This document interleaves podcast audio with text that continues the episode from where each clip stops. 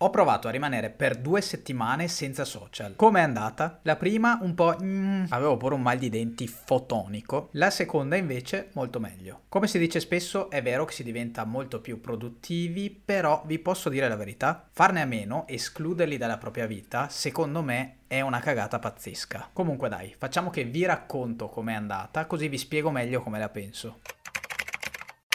Intanto, ciao, io sono Davide e questo è Punto e Copy, il mio progetto dedicato alla comunicazione che con video, podcast e articoli vuole aiutarvi a migliorare il vostro approccio con questo gigantesco mondo. Se vi va, quindi iscrivetevi al canale e seguitemi su tutti i social così sia mai che vi torna utile. Arriviamo a noi. Due settimane senza social, soprattutto a causa del dente del giudizio, la prima settimana è stata abbastanza un'agonia. C'è stato pure un momento in cui avevo un po' di febbra e non mi riusciva proprio di essere produttivo. Quindi cosa ho fatto? Ho coscientemente guardato Netflix a cervello spento. Questo è un fatto importante per spiegarvi come la penso, perché quando ho intrapreso questa missione l'ho intesa proprio come un distacco completo dal telefono, proprio perché vedo lui, questo aggeggino, come strumento principale di distacco distrazione. Sì, ok, ma sto dicendo che guardare serie e film non sia produttivo? Mm, dipende. In questo caso specifico per me non lo era e avevo proprio bisogno di distrarmi, di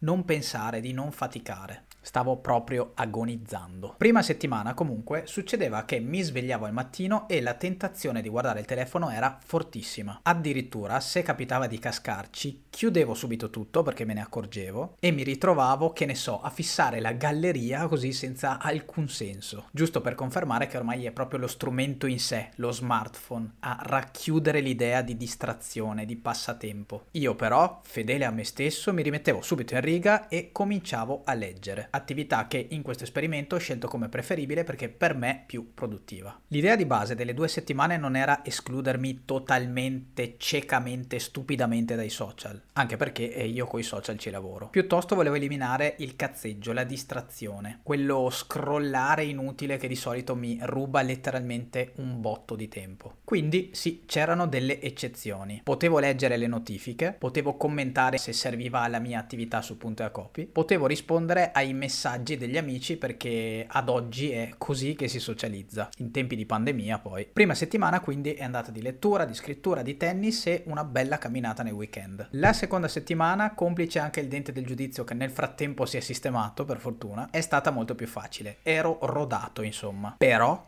non avevo fatto i conti con Sanremo. E no, non accetto quelle facce. Io ormai ho 30 anni e ne ho tutto il diritto, quindi non scassatemi. Ecco, qui è stato difficile resistere a Twitter, che vi giuro non utilizzo praticamente mai. Ed è stato difficile perché, e qui introduco un'osservazione importante, i social sono parte integrante del modo che abbiamo di comunicare, ma anche del modo che abbiamo di intrattenerci. Oh, e intrattenersi non è che sia una cosa sbagliata, fa parte anche questo della vita. Tra l'altro, si pensava che con l'avvento dei social la TV morisse, ma in realtà un fenomeno come Sanremo mostra che social e TV funzionano meglio se stanno assieme. Senza Twitter infatti non mi godrei a pieno Sanremo e senza Sanremo non avrei ragione di aprire Twitter. E questo comunque vale per molti casi simili. Adesso vabbè, io Sanremo, ho 30 anni e vabbè, capitemi. Sì, ma allora, che cosa ho fatto? Niente, Twitter non l'ho aperto, però voglio sia chiaro e quindi lo ripeto, l'intrattenimento non è per forza un male, lo diventa piuttosto quando sfugge di mano, quando è eccessivo e coi social questo accade molto più spesso. Se guardo una serie per esempio ho il potere, ho il controllo di chiudere quando dico basta, quando so che ho visto una, due, tre puntate, anche qui comunque non è che sia così scontato. Lo scrolling sui social invece una durata precisa non ce l'ha e non avere idea di cosa guarderò tra qualche secondo, eh, questo mi frega. A esperimento concluso, che cosa posso dire? Quali sono i pro? E nonostante questi, perché penso che sia una cagata escludere i social dalla propria vita? Allora, pro di stare senza social sono più produttività o comunque più di quel qualcosa che intendi sostituire nel tempo in cui invece utilizzeresti i social. Nel mio caso la sostituzione era la lettura e infatti ho letto Pastorale Americana, Bomba Atomica e sono andato avanti con Spillover, che è comunque un bel mattonazzo e quindi ci sono ancora. Più consapevolezza di come gestire il proprio tempo. Non so se succeda anche a chi esclude i social dalla propria vita per un botto di tempo, ma farlo per un breve periodo ti impone in modo molto naturale di ragionare su cosa farne di questo tempo extra che ci si ritrova per le mani. Vivi meglio il presente, fai più caso a quello che hai intorno, non continui insomma a distrarti guardando lo schermo. Sei quindi più portato a parlare con le persone, a confrontarti, a socializzare, ad ascoltare, a giocare. Come dicevo però, al netto dei benefici, penso che sia stupido escludersi completamente dai social. E questo perché? Beh, perché sono diventati così tanto pervasivi nelle nostre vite da essere un altro modo di comunicare con gli altri, al pari di parlare, di telefonarsi, di scriversi, di guardarsi. Togliersi completamente dai social è come, facendo un paragone un po' estremo, togliersi l'apparecchio per sentirci quando hai problemi di udito. Limiti il tuo modo di comunicare perché tutti gli altri comunicano emettendo e ascoltando suoni, suoni che tu non senti. Certo, puoi comunicare scrivendo, puoi usare il linguaggio dei segni, ma ti manca proprio una fetta della comunicazione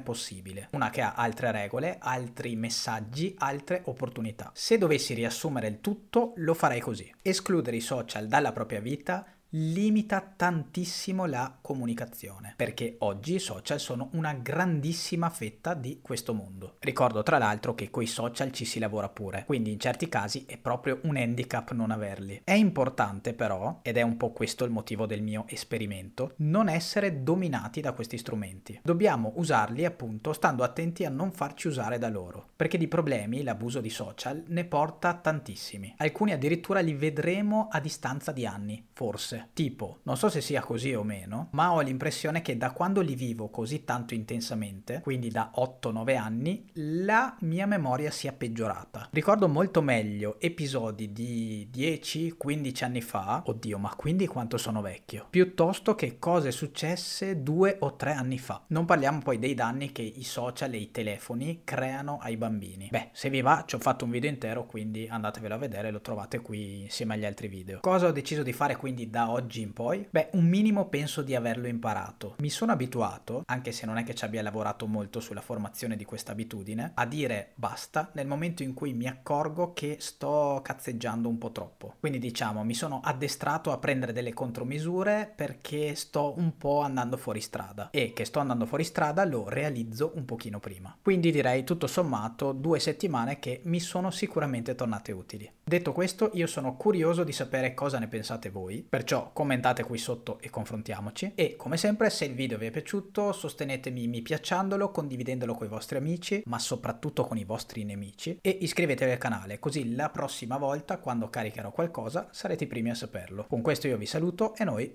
ci vediamo alla prossima.